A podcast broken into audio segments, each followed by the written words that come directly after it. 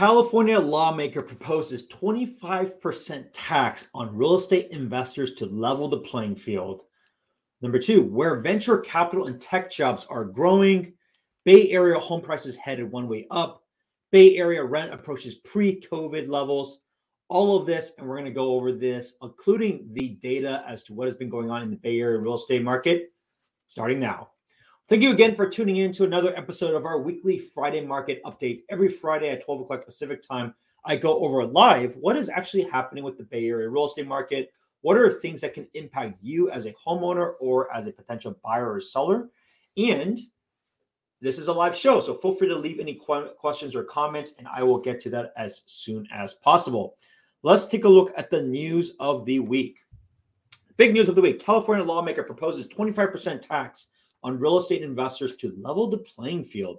This is more geared towards the California Housing Speculation Act, would impose a 25% capital gains tax on a short-term investor's profits. So there's always uh, these lawmakers that feel like, hey, look, the reason why home prices are what they are is because we have a lot of speculators. We have people making bets that are hurting the people and not able to get people out of the market itself. Um, from myself, I have many clients that are investors. I have personally uh, did a few house flips myself in the very beginning of my career as a realtor, and so I know the business extremely well. And I totally understand the sentiment of uh, lawmakers and a lot of people being upset of why homes are what they are going for. However, it is also very important just to understand that there are very different pillars as to how those individuals would have put their home on the market anyways. I can argue several things, and I can also argue what is going to be what's going to what it would have been a better use of time and energy than this uh, proposal that is being enacted. So, if you're a house flipper, generally you need to make a margin, and you need to make a you really need to make a margin for you to have gone into that investment. Think about if you're a flipper or you're an investor most of these short-term flippers are using other people's money, which is called hard money. Hard money is an aspect of a traditional bank is not going to be able to loan them because, quite frankly, they may not be able to get a loan themselves. Now, the difference though is they have many options. They can either buy homes on the market or buy homes off market. And how do they buy homes off market? They may actually have done direct messaging to people that have, you know, really old or dilapidated homes or people that weren't planning to sell or able to sell anyways. Most flippers are not buying those homes that are on the market, that even if they require a lot of work, because the margins aren't there anyways. So it actually does not impact most people. Majority of people are not buying these speculation homes. They're actually buying those people that are that are winning those homes are just regular buyers. They're not investors. There's very few investors winning a home that's going to have multiple offers and bids. Now, on the other hand, how did these people get properties, anyways, like to do these opportunities, to do these arbitrages? Most people get them from maybe it's an agent that has a direct relationship with them. They don't want to sell it for various reasons. Uh, number one. Number two, they may do direct marketing. They may be calling and spending mailers. I know many house flippers in the Bay Area, they may spend tens of thousands of dollars a month in mailers to a mass market of dilapidated homes to try to get them the opportunity to buy off market, you know, to buy off market. Make no mistake, that home was never going to go on the market on its own, anyways. If it wasn't for these efforts of them spending their tens, if not hundreds of thousands of dollars a month on mailing, that home may have never it would have never came up. So, quite frankly, these developers and flippers have actually created inventory, which otherwise it would not have even come up. So, in my opinion, this is a ridiculous thing. Um, I understand the frustration, and the settlement, but rather than waste your time on creating these taxes, why don't you just create more incentives for developers to build more homes?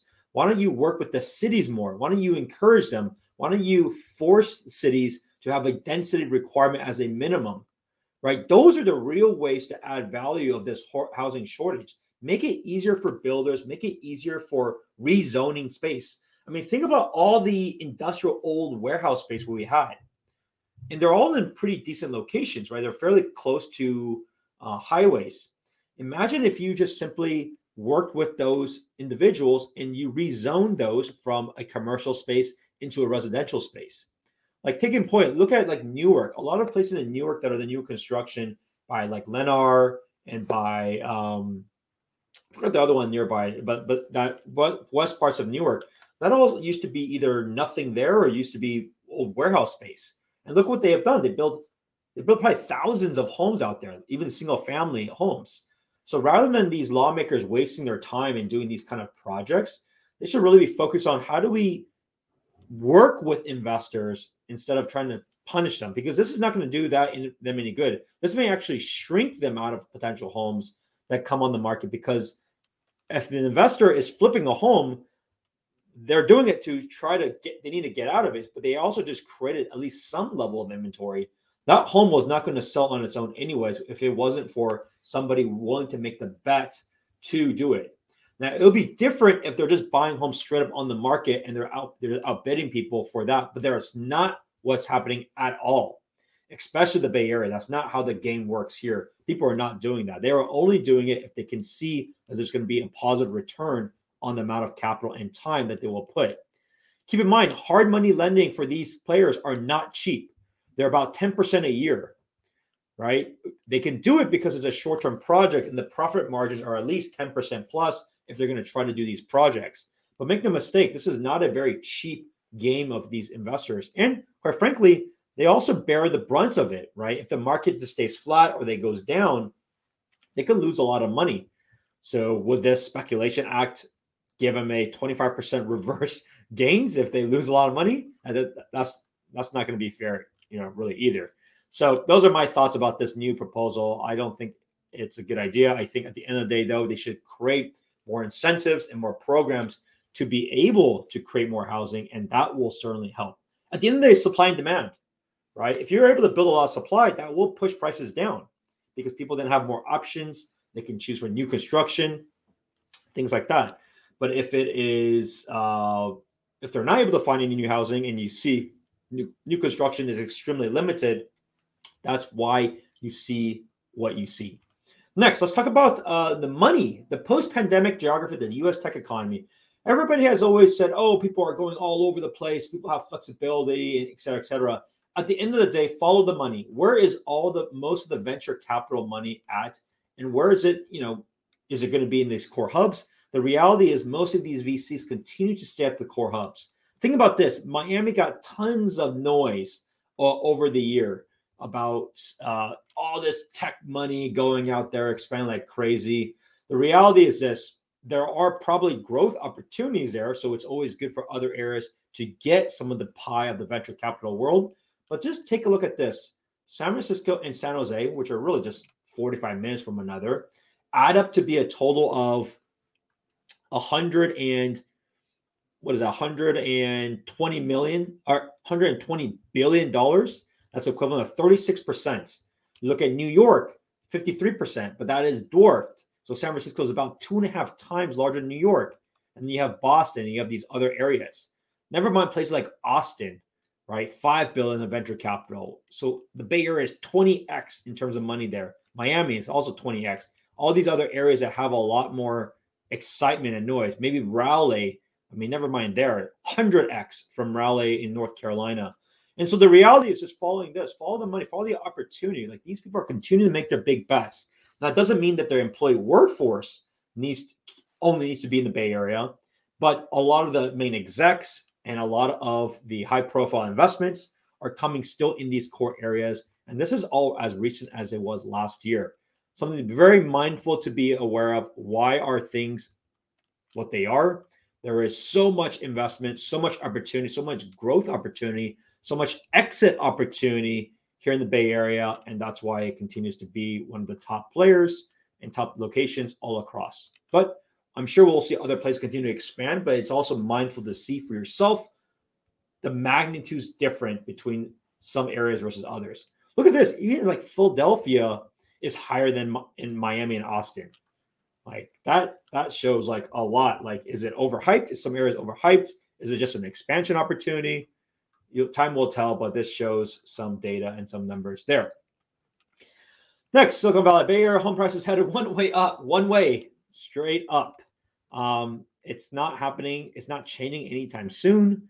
There are a lot of a lot of reasons for this occurring. Um, it is a very difficult time for buyers. However, at the same time, as long as you understand, like every area doesn't things don't just go up 100%, but things will go up 10, 20% very routinely. And so it's important to have the mindfulness of your budget is X. Look at where it has sold, provide a little buffer. That's where you should be focusing on. Don't focus on, on these arbitrary fake list priced uh, homes because they mean absolutely nothing. However, you will know where you should be looking at based off of what other homes have sold for in that area. We're going to take a look at the data at the end of this call or at the end of this show so you can see for yourself where are things going, where are they likely to go. Very doable. Fortunately, this year I've already helped 20 clients buy a home in the Bay Area. Extremely doable, but uh, it's also just important. You need to work with the real your realtor, work and understand the data where you should be focusing on, and then you're you will be very successful. It's not that difficult as long as you understand where home prices are actually selling for and not what they're listed at. Uh, next, Bay Area rents are approaching pre-COVID levels. These are the cities where prices are rising fastest. It's happening across the board. Like, how many of you guys that may be renting or have friends renting that had their rent prices jacked up? That is going to be happening across. I mean, take a look at these numbers from one year year over year. San Mateo, 17% increase. San Francisco, 16%. Union City, 15%. Um, most places, double digit increases. This is faster and higher than inflation typically there is a, a, sense of rent control for not apartments like these, but more for like individual landlords. There are California rent restrictions. I don't. I think apartments can, are able to get by away from this, but for individuals, I believe it's in, inflation plus uh, five uh, percent. But given inflation has been so high, then that can be double digit inflation, that double digit rent increases. Uh, and this is just happening, right? I mean, February 2022, what did you see on my last market update? If you haven't, take a look at the show that I had last week. Most Bay Area tech companies, especially the big ones, are mandating people to come back to the office effective in April. And so if you think it's bad from February 21 to 2022, you're gonna it's gonna be even higher as the month goes on because you're gonna have a whole lot more people that'll be back and no choice and they'll either rent or they'll be buying. So That'll take some time to do, but don't do not be surprised with those figures uh, as people continue to flock back into the Bay Area. What you also notice is that traffic will get worse, and it has already gotten worse. Uh, and that's just getting started. People are not mandated to be back just yet, but it will be uh, quite bad out there. Next, homeowners gained $8.2 trillion in housing wealth over 10 years. Nearly almost 1 million middle income household households became homeowners from 2010 to 2020. 2020. That is a great number. It shows at the end of the day, the investments for most people that have done very well will continue to be mainly in households. Household is generally the, the brunt of uh, the funds, especially for middle income individuals. And then, of course, uh, stocks uh, are the second aspects of most people's retirement, uh, most people's gains. But quite frankly, fortunately, the benefit of a lot of people that have owned homes is that it's also a way to force saving of money, right? Imagine this. How many of you guys know people, especially those that are retiring, have a lot of money in their home, but not a lot of money into like other investments? Because at least with homes, you're forced to pay your monthly amount and you're forced to really keep saving that money. But if you have that money laying around, a lot of people unfortunately are not doing it correctly. They're not actually investing in other assets. And so um, if it wasn't for that home that they kept putting money into along with appreciation, a lot of people wouldn't have a retirement fund. It's it's kind of sad to see. However, fortunately, they at least did that. Imagine if you're in the worst situation, if you are paying rent and you see rent continue to increase over time, and it just keeps eating away more and more of your money, and they didn't have the mindset to use that money for other investments like the S&P and things like that, they would have done far worse and so that's the reality of the of homeownership, right? On one end, uh, homes are what they are, but at least it does force you to save money and forces you to reinvest in your own property, which uh, for a majority of people have done tremendously well. And that has been the trend, not just of the last 10 years, of the last four decades.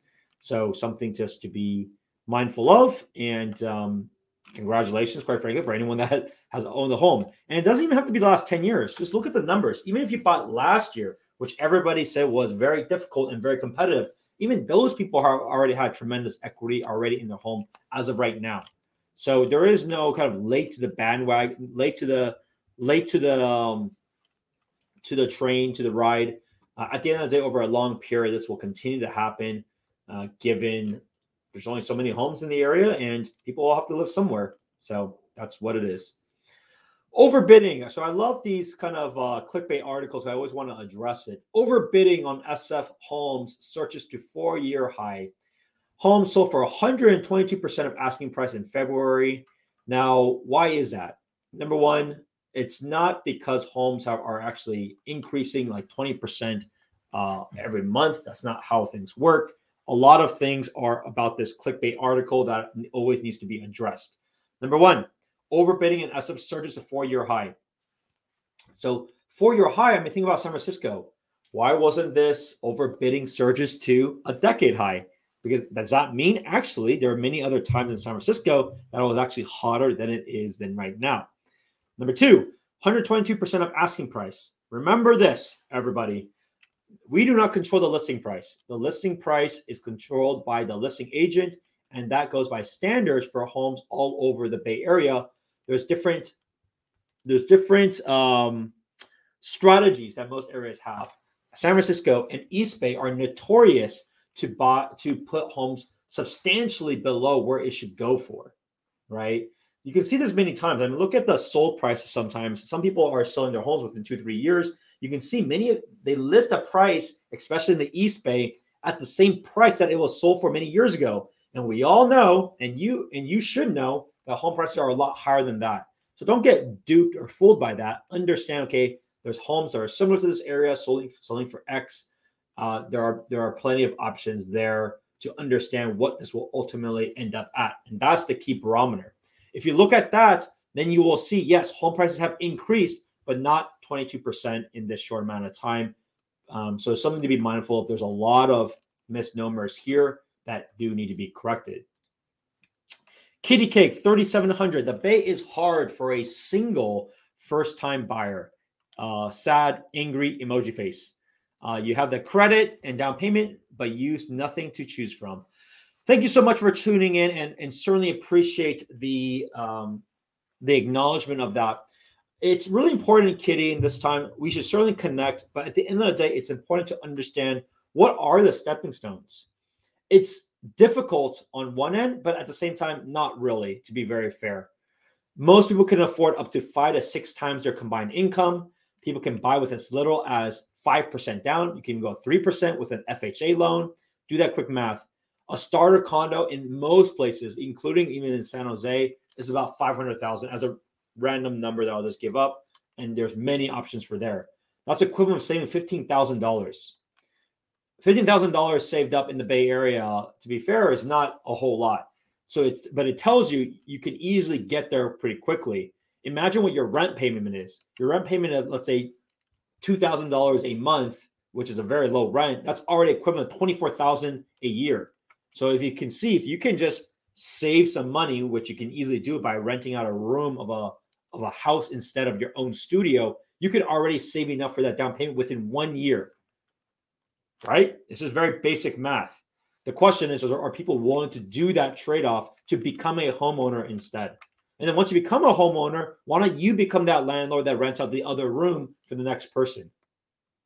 That's the game, right? The game isn't isn't complaining, oh, I can't afford it. The reality is a majority of people can afford it. They just don't have the mindset or the willingness to do it. And at the same time, it's all about starting somewhere, right? you don't need to start off with a brand new single family home that's 1.5 million dollars how do you think most people got to that level anyways they got into something they can afford and they can manage which most places would be like a condo those have lower maintenance because you don't have a yard or anything to take care of it's already baked in so it helps with your saving side of things and so people could start off with condos and then as they eventually save more money they may have a partner or life changes they can sell the proceeds of that condo to then buy the next home, right? That's how people get started. They don't just keep trying to save money indefinitely and trying to buy this home that was a pipe dream. They get into what they can now, and then they go ride with the market. And then when they save more money and have a better opportunity, then you can keep growing and expanding that way. That's my tip. It is very doable, right? I helped a client recently. You know, he uh, we we sold their condo for a record amount, but he started with a condo. It was a it was a two bedroom condo. It was a great starter home, and then eventually they had kids. They had made more money. They saved more money. Their life changed. Sell that condo, buy the next home. But that's how they're able to get it. They now have the proceeds of that. So that's something to be mindful of. There's many strategies. It is a mindset. There's very doable. There's plenty of people that are literally right out of college that can already buy a home without the parents' assistance. They know the game, they know how it works, they know that it's not even far off of what they may think of buying and affording.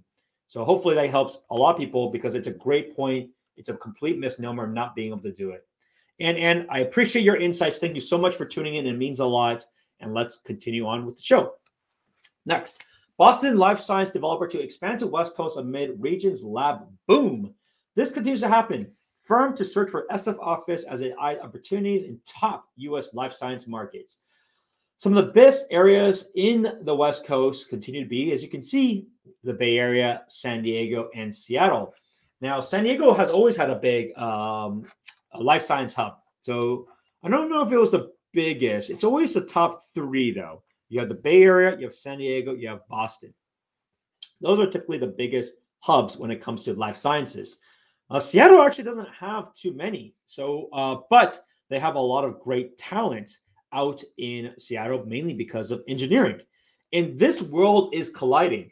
Life sciences, along with technology, so including uh, uh, life science, yeah, life science and uh, life sciences and technology are surely merging together. So you're going to see a lot of these professions, whether it's biotechnology, bioinformatics, computer engineering in these fields.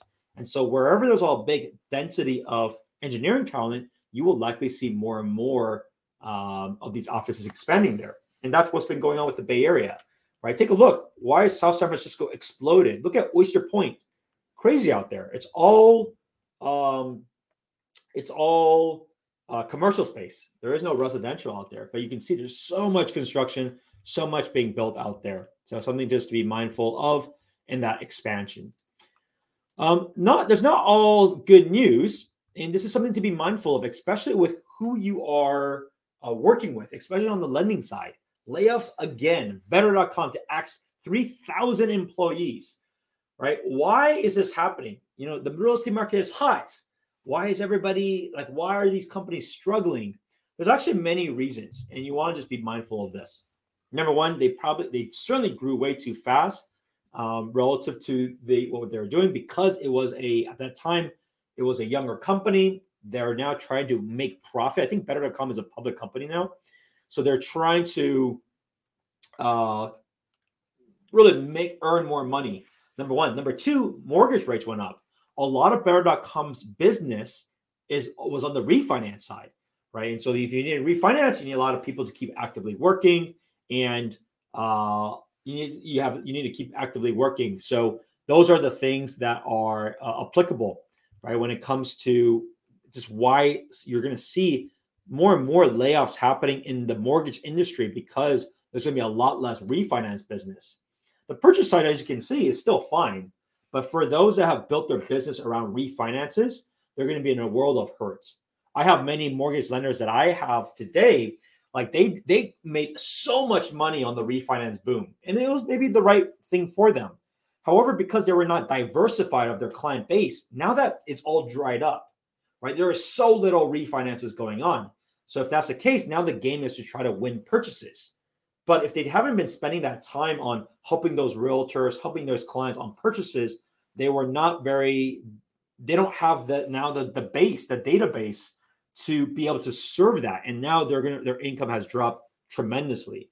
We're talking about magnitudes, like numbers that you can't even imagine, like 10x difference of income because of how how the business how the different models are different, right? I mean, if you're refinancing, it was just a matter of time. But if you're working with a realtor and you're trying to close deals, that's not easy, right? Um, as we all know, you're, you're not. It's not a sure bet that it's going to get done. And never mind, they may shop for rates there's so many other things. And so do not be surprised. You will see more and more layoffs in the mortgage industry because they're going to start showing, you know, cutting a lot of people off because the, the times of like you know 3% rates are gone which means a lot of the refinance opportunities that there were uh, will be much much less so that's very important because also very important about your own mortgage do you use a, a company like better.com right they claim all this tech tech stuff. I was about to say some words, but some some tech innovations. And the reality is, they did it because they were um, trying to gain market share, and now it's going to be very different. So a lot of things will change from these online players. It's very different when you don't really care about profits, and it's very different now when you actually have to worry about your books a little bit more, and hence why they, they're about to slash. They slash another three thousand employees. That is uh, pretty wild and difficult. So, Kitty, thank you so much for tuning off. Eight, 40,000 down payment, still saving. I don't want to count on any single family in an area I want to live. See, this is the thing, right? And I'm going to put you on the spot here. This is, it's important to be realistic. What is your alternative? It's not about working with a realtor that we can do it. You have a couple of options. Number one, you got to move further out, right? If you want, if this is what you want to do, you have $40,000 down payment. You're going to move further out. Go to Contra Costa County as an example if you're in the Bay Area. Be realistic what is your alternative? If you're if you want a good area, there's a reason why prices are what they are. Buy a condo instead if the location is that important to you. Otherwise, move further out. Right? I mean, that's just what it is. It's the truth. But the faster you understand and bear the truth, the faster you can stop renting. So and stop paying rent. You're paying a landlord. My guess you're probably paying two grand a month plus. Right. So this is a very real case, and this is for everybody as well understand realistic options. Don't be like you have this stigma in your head. I don't want to live in an HOA. What's your alternative? Paying rent? You don't want to pay 350 to $500 HOA that goes towards your reserves and goes to utilities anyways, but you would rather pay two, three thousand dollars a month in rent, right? It's very important. I'm picking you on specifically, but this is a story I get all the time. Like, where's that mentality at? Right? That makes no sense.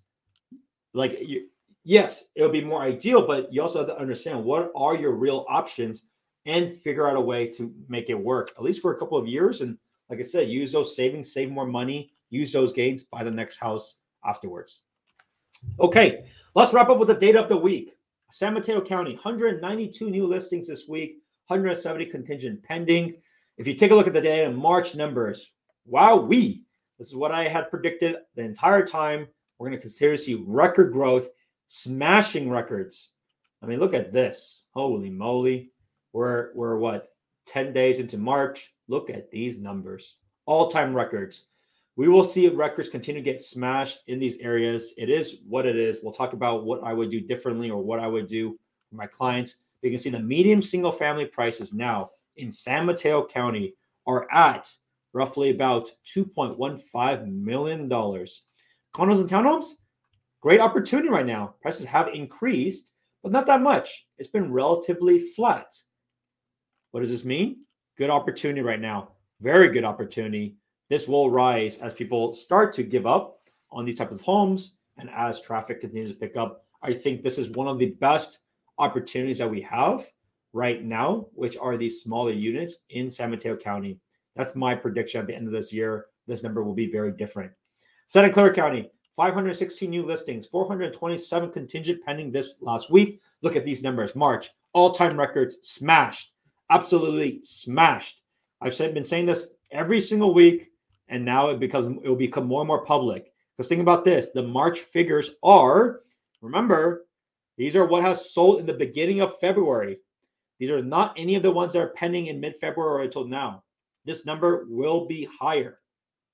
Do not be surprised because those pending numbers are higher than what these are now.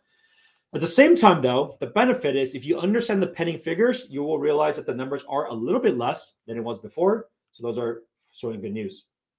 Condos and townhomes have also increased. Santa Clara County has done very well. Last but not least, let's wrap up with Alameda County. Also continues to smash records, continues to increase. This is a little bit different than what I have thought because I would have thought if people were moving out, that they would, or if people had to go back to the office, they would have stopped or slowed down the search. But that is not what's happening. The reality is the entire market is expanding because at the end of the day, people have flexibility and it shows that the general population growth continues to expand. Hence why you're seeing what you're seeing. And so the reality is this I initially thought that uh, my thesis was people would just be flocking back to specific areas. Granted, Santa Clara County has done even stronger than Alameda County. That being said, those other markets will continue to also do well as people give up on these areas and they look in places a little bit further out. Well, I hope this was helpful. Thank you again for tuning into another episode of our weekly Friday market update. Um, if there's any questions or anything that I can help you with, send me a call or a text 408 547 4590. We can go over a strategy call, go over, uh, go over options. I can be reached at any time. And feel free to leave it in the comments below with any questions or any thoughts that you like you that you may have. And if you're watching this on YouTube, be sure to hit that like button. Help me with the algorithm. I'll see you the next one. Bye now.